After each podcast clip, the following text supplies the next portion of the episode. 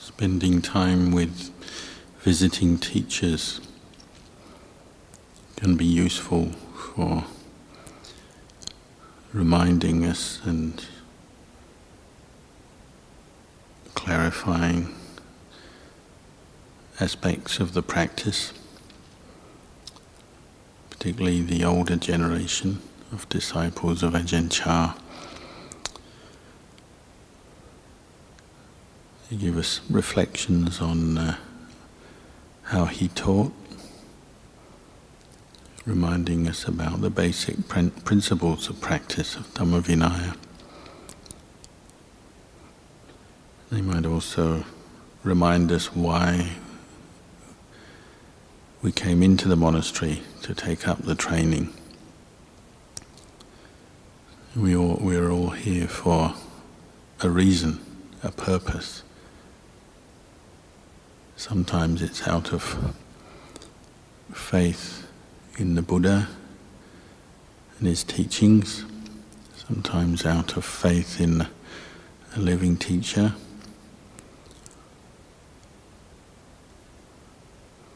Sometimes out of a wish just to improve our own meditation practice and so on.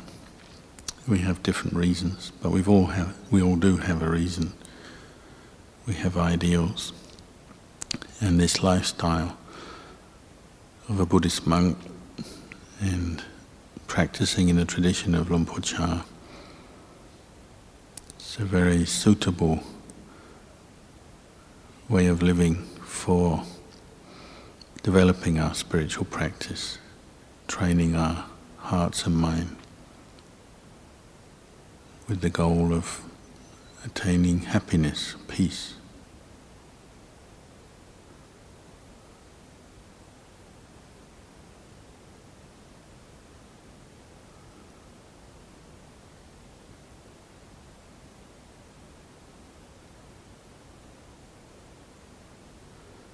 When we hear about the way Luang Por Chah taught and ran his monastery, uh, we're reminded of how down to earth, pragmatic many of his teachings, practices were. And most of the bhikkhus who lived and practiced with him had a great faith and confidence in him as an enlightened teacher, an arahant even with many special qualities, special psychic powers, special knowledges, which is an important background to why people were willing to live, practice with him, and give up to the training, to the practice. But in actual day to day teaching and running of the monastery, as we know, he didn't talk much about attainments, he didn't emphasize them. He certainly didn't talk much about psychic ability. His teachings were much more practical and applicable for any of us, anyone coming into the robes, into the monastery, whether Thai or foreign. That maybe has been why his Sangha and way of practice has become so popular, successful uh, around the world. As we know, he didn't have any master plan to spread Buddhism around Thailand or around the world. It's happened naturally, organically. And that's because of this great wisdom uh, he used, worldly wisdom, spiritual wisdom, in training others, teaching others, using the conventions, the monastic form, to help monks and nuns to to practice for themselves, to learn for themselves, but using the form, using the structure. Obviously he had a personal skill in doing this, in using the monastic training to teach the Sangha, but even without him personally being here anymore, it's as if some of him carries on, lives on, through the Sangha and through the way of practice. And that's our good fortune uh, that we've come in contact with this. Probably all of us will appreciate this, especially the more you practice, the longer you practice, you appreciate the value of this way of training. But as I mentioned, often it's nothing, wasn't anything special or um, you know, the higher dhammas and the aspects of the uh, practice of meditation that are harder to describe in words weren't, always what he was emphasizing or talking about. The way of training often seemed very, very simple, direct. His teachings were very direct, pointing to very obvious things and often just reminding monks what they should be doing, how to train in the Vinaya how to develop mindfulness, how to reflect, contemplate. Not necessarily very uh, always giving wise explanations of deeper and profound aspects of the Dharma, but often just pointing people just to the very truth that's arising in the present moment coming back, bringing them back to their own state of mind in the present moment. You know, how mindful we can be from moment to moment, or how we can lose our mindfulness and get caught up into our own craving and defilement. A lot of his teaching was pointing to this, bringing people back to the present moment. So we have this way of training that's become familiar not just in this monastery but around the other branch monasteries.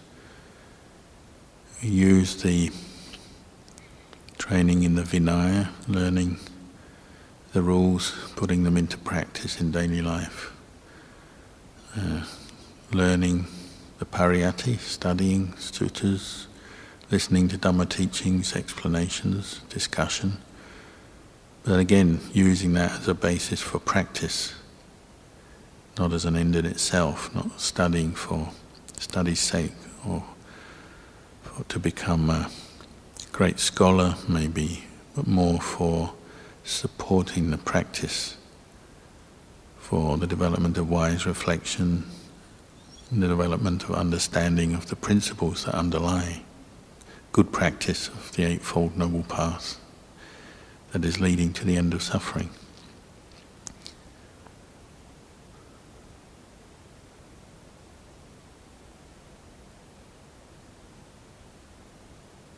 He encouraged us to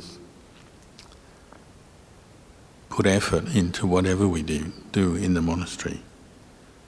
So, learning the Vinaya, we, are encouraged to learn the Patimokkha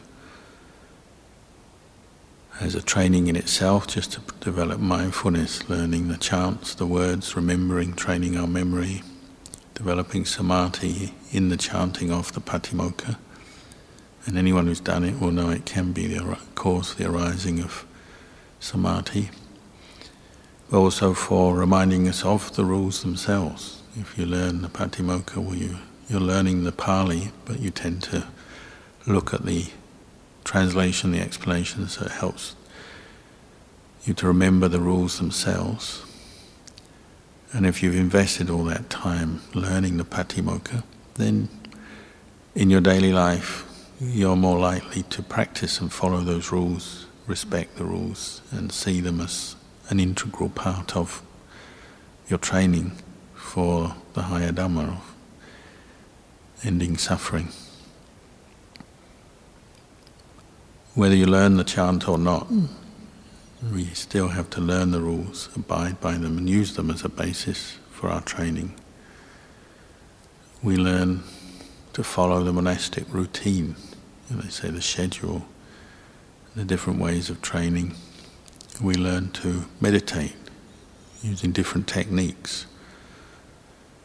So over and over and again, Luang Por Chah's teaching was bringing us back to these basic principles, Dhamma Vinaya, training in the, what we call the trai sikkha, sila, samadhi and panya, refining our knowledge, our understanding, but then also refining our mindfulness, developing, gradually developing samadhi and developing insight.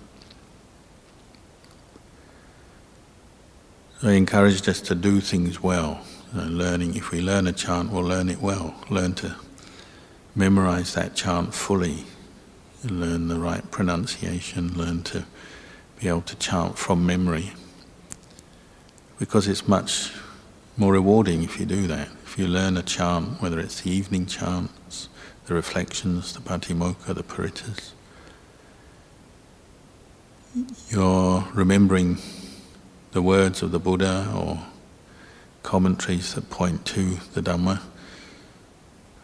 And those words, some of them will stay in your mind maybe for your whole life. You know, the, the things we learn as monks, if we put effort into learning them well, they're a lifetime investment. You learn to chant well, well, 30 years later, after learning the Patimokkha, you might still remember it. Reflections that you've learned in your first year or two as a monk can stay with you your whole life.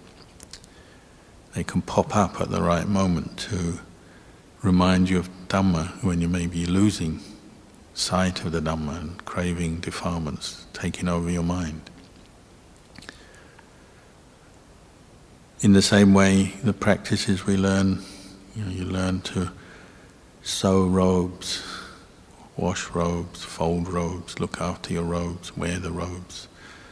You learn to look after your alms bowl, fire your bowl, and so on. All these basic practices you learn. Ajahn Chah emphasizes, you learn them, learn to do them well.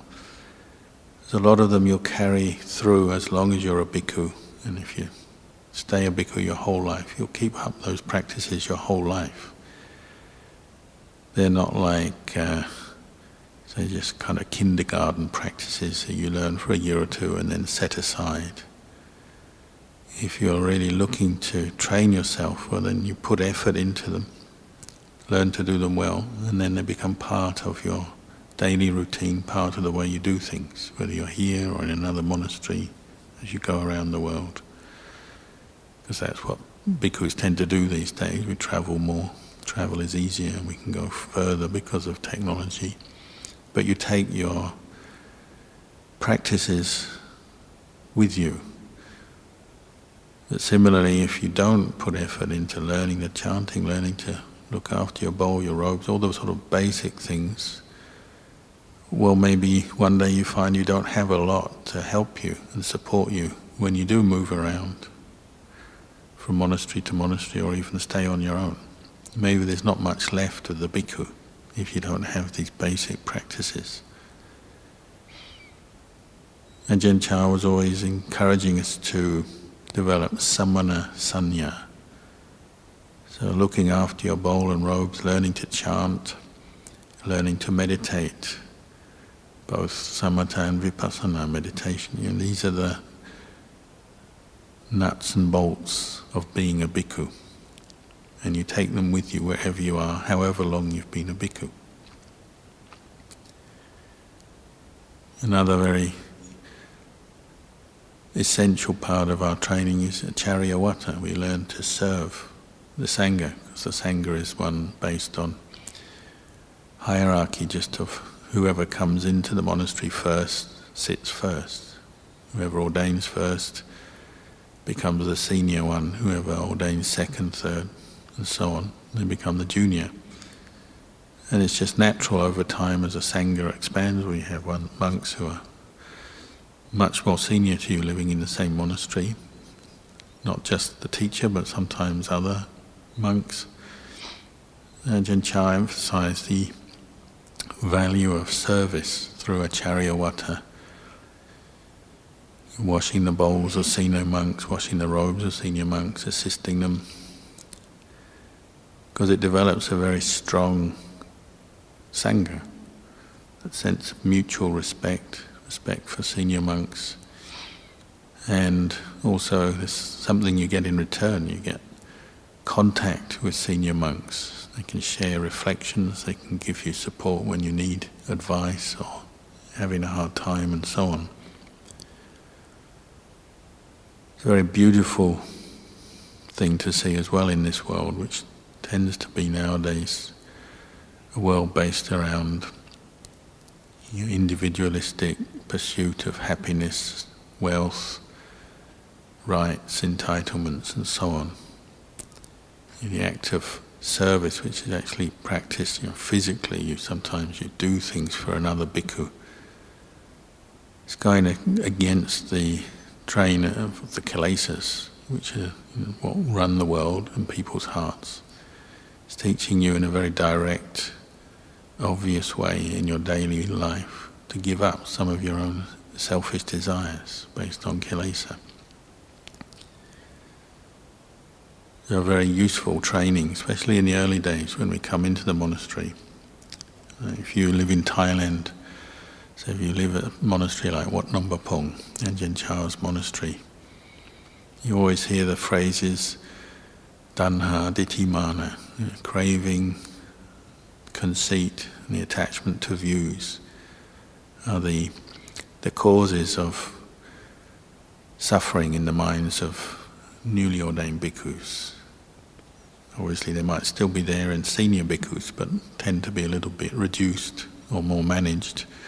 But in the beginning, this is what's causing us suffering when we come into the monastery.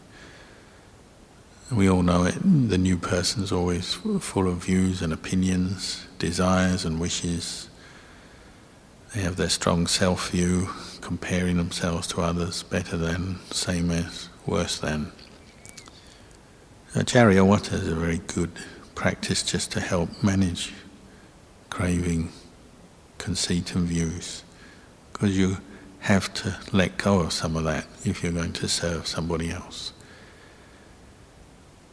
If that other senior bhikkhu you're serving happens to be one you don't particularly like, or your character is not the same, you don't particularly connect with, all the better because it will expose your craving, your ditthimana, and you have a chance to let go of it quicker. See it, see the suffering it causes, maybe the reactions you have in your mind as you're practicing Acharya-vata, but then you let go of it. It's just one example of how Luang Por Chah taught and encouraged us to practice as a way to get right down to the to the direct practice of bringing, seeing kilesa, observing kilesa, and letting it go, seeing craving as it arises in daily life. Not just with the Acharya-vata, but any aspect of the monastic form. You know, the, the other way you would train, emphasize in training is just the routine. You know, attending meetings of the Sangha. This is entirely what the Buddha taught you meet together, you come together, you leave dispersed together. Whether it's chanting, meditation, the meal, chores, any aspect of some any any sangha meeting. That's how we practice. So it exposes again, exposes craving, ditthimana. Maybe there's certain practices we don't like, don't want to attend, don't want to get involved with. So you start to see craving come up. Some people have trouble getting up in the morning. They don't like to attend events in the morning, morning meetings, chanting, morning chores. Some people have trouble late at night. They don't want to be around late at night. Some people are just distracted. They don't turn up at different times that are set you know, for the meal or whatever.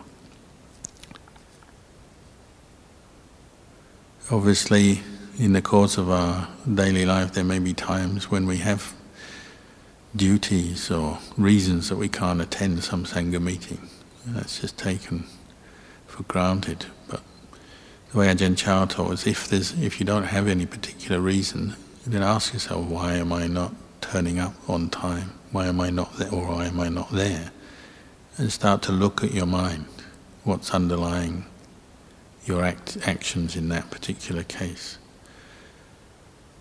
And one time he gave a talk, I remember listening to it, he said, if you turn up to the meditation meeting after the senior monk, the abbot, the teacher, you should feel embarrassed. If you think about the teacher, how much more work they have to do to run the monastery, teach Sangha and laity, etc. If they can turn up to a meeting and you're turning up after, why is that? Obviously, there may be a, a genuine reason when we're sick or having to do some other work for the Sangha or something.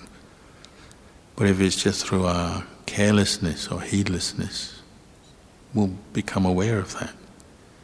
That's craving. Maybe we've been caught into some distraction, or maybe we're just giving into our mood. We're feeling lazy or depressed or fed up, whatever. It's these very ordinary situations which start to expose our state of mind for us to work with, to practice. Sometimes to be patient with, sometimes, sometimes to actually go against the train of our thinking, our mood, our view.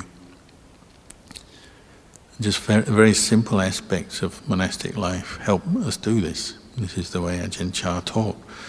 You use the routine, the meetings, the practices to see where your mind's at. Are you with the practice that you're doing? If you're eating your meal, you a meal isn't very long, it's only 15, 20 minutes you eat your meal.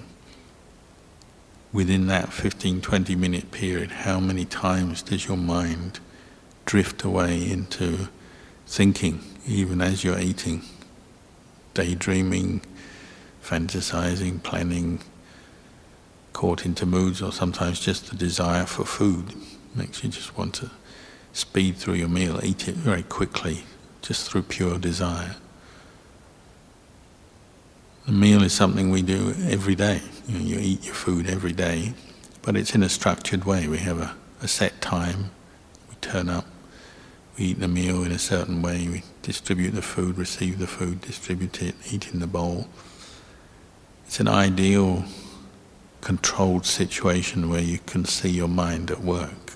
Can see if craving is arising, arising or not every day you can do it. It's a bit like a controlled experiment. You know, yesterday your mind was all over the place. Well, today, where is my mind? Is it with the food? Is it with the eating? Or is it somewhere else?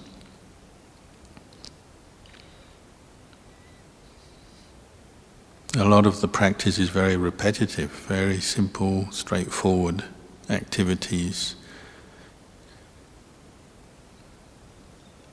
But that's ideal for seeing the mind and seeing craving at work.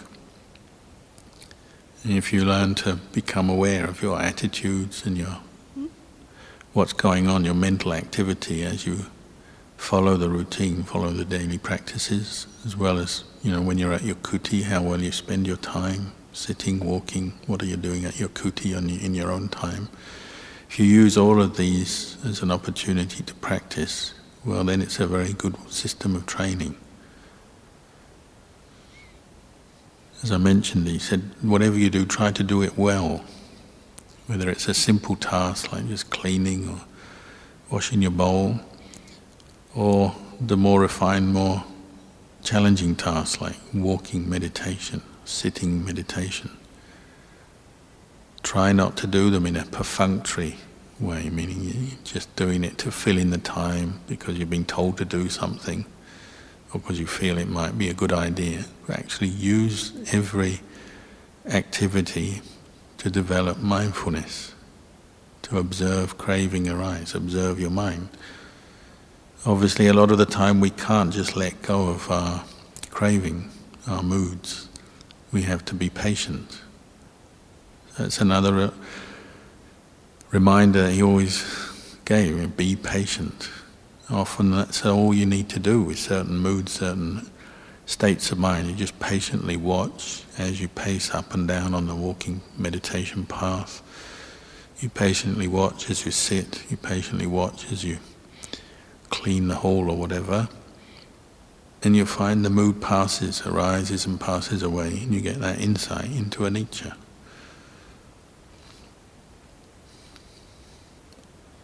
When we study the suttas and the Vinaya, we get the theoretical knowledge from the Buddha's enlightened mind.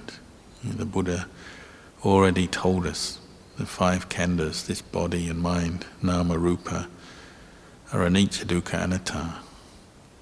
Know, five khandhas are just arising and passing away according to karma.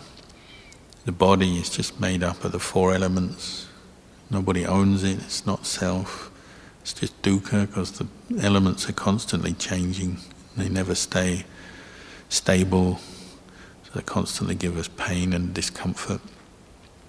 And it's impermanent. We already know that. But then we're having to bring our minds to see it in daily life, know it in daily life, to train the mind to see, understand these teachings.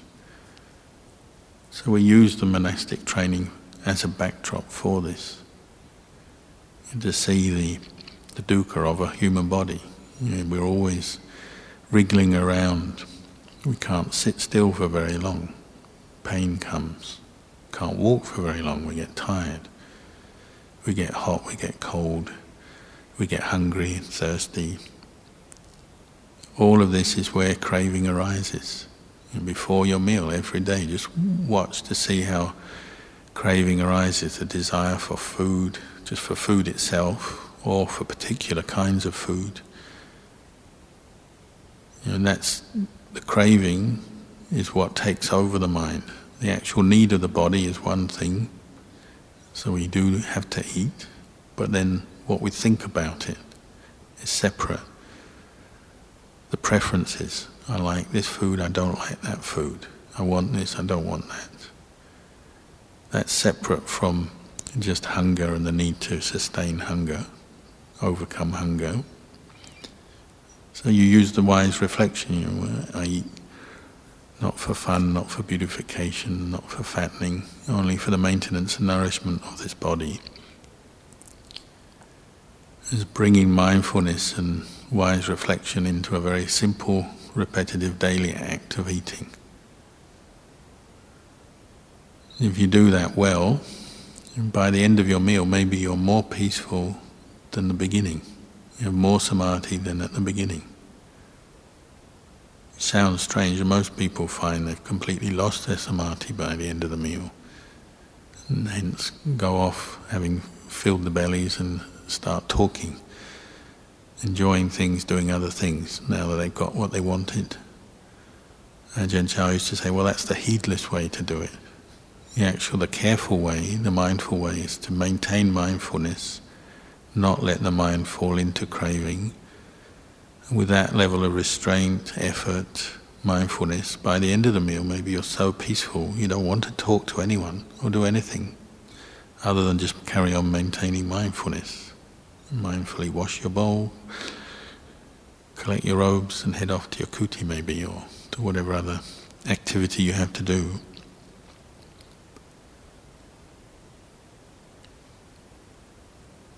A lot of Ajahn Chah's teaching very simple, very direct. Where does craving arise and how does it affect us? Well, it leads us to want to eat more and have more variety, more amount of food, talk more, sleep more. So the teaching he would use perhaps most often is eat little, speak little, sleep little. It's basically giving us a, an instruction to go against craving and how it affects us. What does craving do? It makes you talk a lot. When we're happy with you know, Kama tanha, Bhava tanha, excited, planning, we're stimulated in that way where we talk based on that. When we call into Vibhava tanha, well, we also talk. We complain, we uh, gossip, backstab, and so on.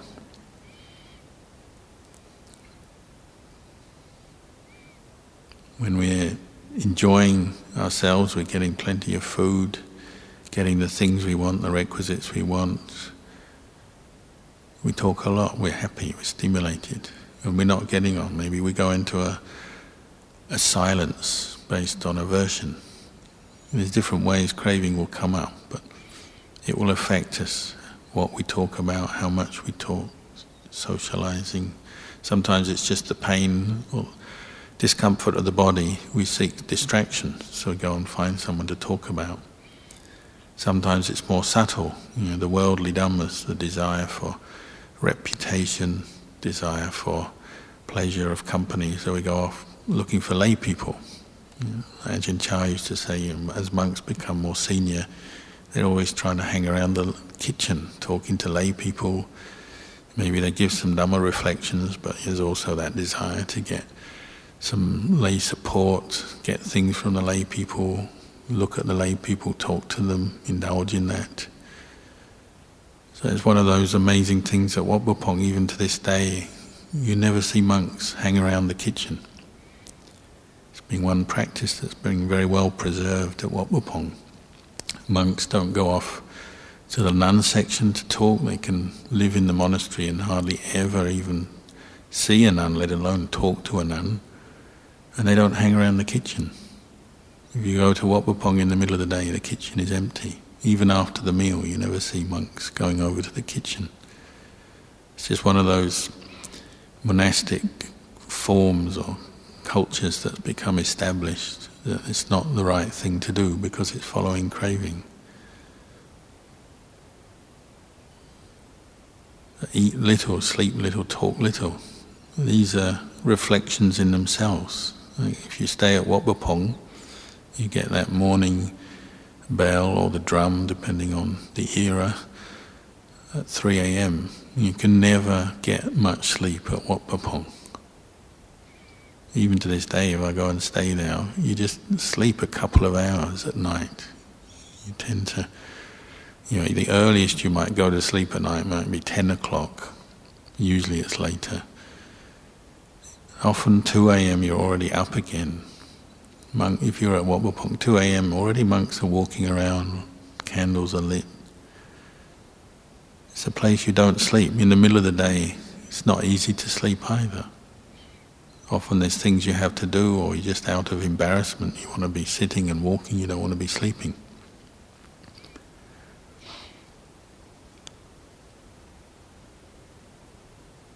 It's a place that has a reputation. You don't talk much to lay people. You don't talk much amongst yourselves. You wash your bowl quietly, separate, go off and do your practice. You don't sleep much.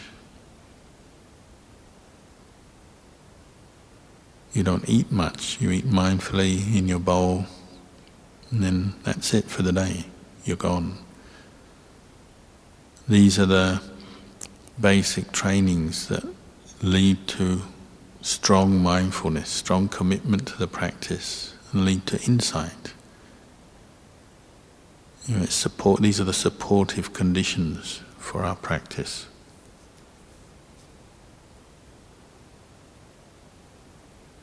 Ajahn Chah said sometimes monks would come out to come to him and complain that they wanted to just practice on their own, say on a ret- in a retreat situation. And of course, that might be appropriate sometimes. Stay in a hermitage or in a cave. He said, if you're in the monastery and you come out to the evening meeting, there's a meditation and then there's a chanting, maybe a talk, maybe not. If you think about it, if you can't maintain your mind in a wholesome state through that, then don't expect to be able to maintain your mind in a wholesome state if you go off and live on your own in a cave or a hermitage somewhere. This is almost like a, a, a daily uh, measurement, reflection on where is your practice. If you come out to the meeting, if there is a meeting, and you're sitting there with negative mind states, complaining about other monks, complaining about the monastery, one form of craving or another, or just fantasizing about things, planning where you want to go in the future and so on, if that's how you're spending your time, we are just following craving. This will not lead to samadhi, this will not lead to any higher dhammas as long as you follow craving. So you take it as a challenge. So if you come to a, a meeting, morning meeting, evening meeting, can you maintain your mind with wholesome dhammas throughout that whole meeting? Not give in to the hindrances, not give in to sleepiness, not give in to aversion, not give in to fantasies based on sensual craving, and so on. That's your challenge. He said if you can do that, you can maintain your mind in a wholesome state for an hour or two. Well, you'll, you'll already be in samadhi. That's how samadhi arises. It arises out of these practices. Maintaining mindfulness as you go through your daily routine, washing your bowl, eating, cleaning, sitting, walking meditation, if you maintain mindfulness, then this is where samadhi will grow, where the mind becomes firm. As the mind becomes firm with the continuity of mindfulness, wholesome states of mind, then there's a chance for insight, and deep insight as well. Actually, a chance to abandon craving, not just recognize craving or have to put up with it with patience, but actually abandon craving, which is the aim of our practice. And this is what leads on to Magga Phala Nibbana. It's the abandoning of craving. How do we do that? Well, we maintain our mindfulness first, and little by little, like that fisherman Ajahn Chah used to say, you know, the fisherman who sort of got a fish in his net it's under the water. He knows there's a fish there, but he has to gradually pull the net together, pull it in until he's got it. It's like that. You're gradually pulling your awareness in back to your own five khandhas, to your body, your mind, and nama rupa in the present moment, through the day, through your activities, till you've got it right there. You've got your hands around the fish, till you've got your mindfulness and wise reflection overseeing your mind from moment to moment and it can't disappear anywhere. Can't disappear into sleep, can't disappear into fantasies based on craving, doesn't disappear into anger and aversion or different moods, but it's right there. And you're able to reflect with right view and let go of all the different kinds of craving and conceit and views that arise.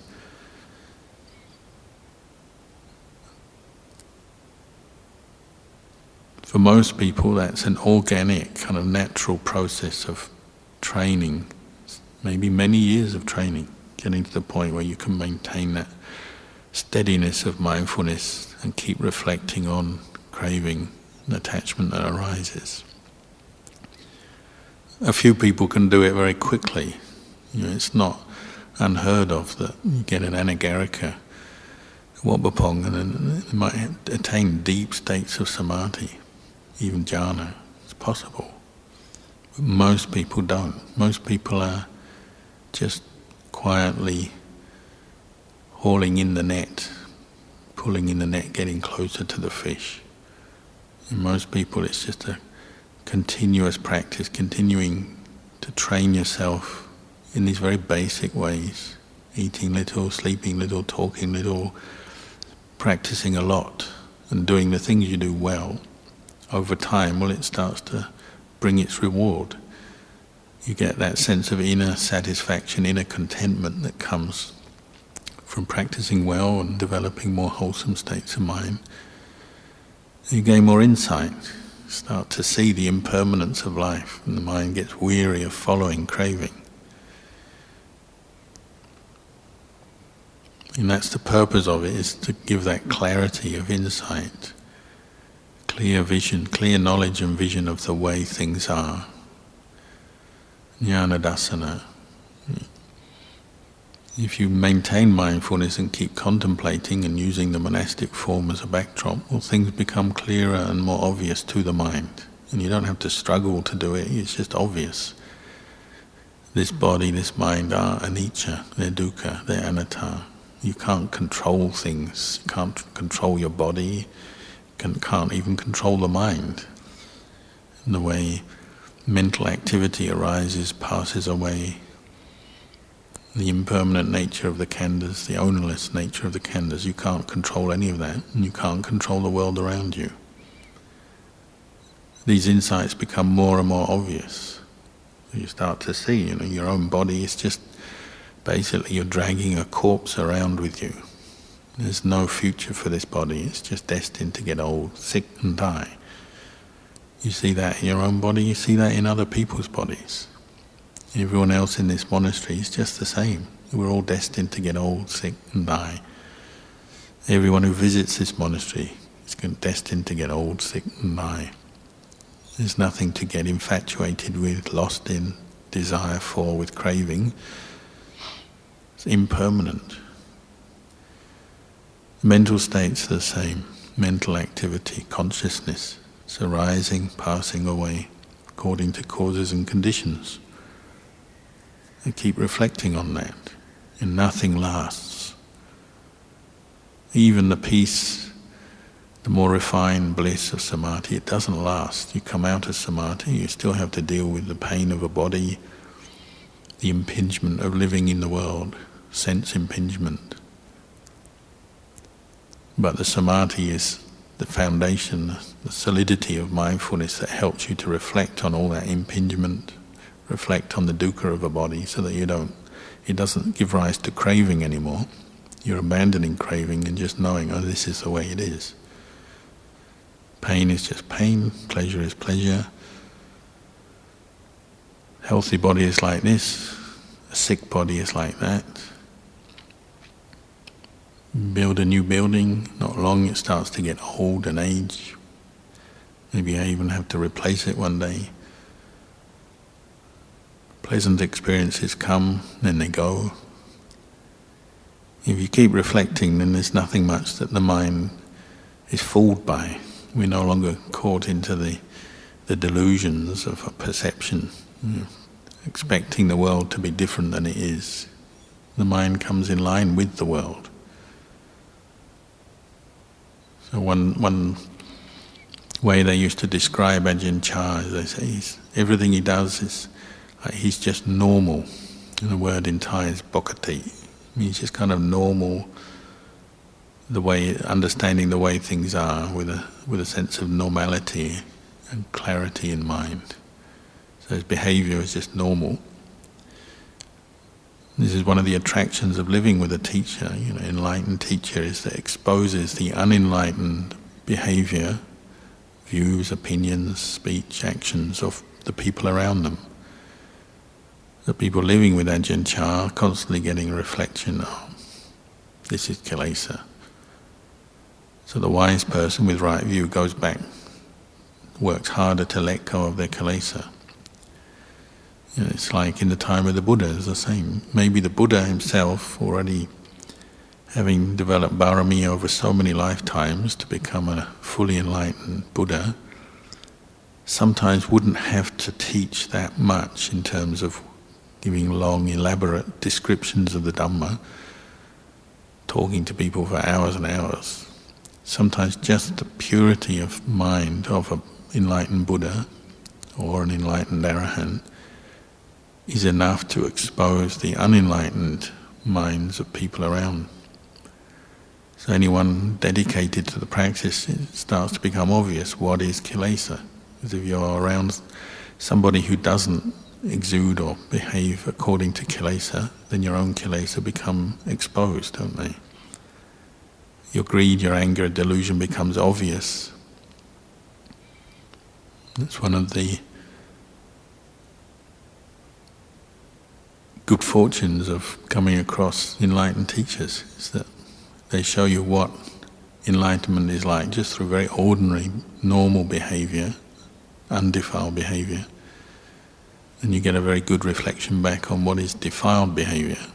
And if you're honest and sincere in your practice, well, that's where you have to practice. You turn back to look at your mind and work with it can no longer blame others or put the responsibility on others. You have to put it on yourself and accept, mm, Kilesa, this is my duty, my job.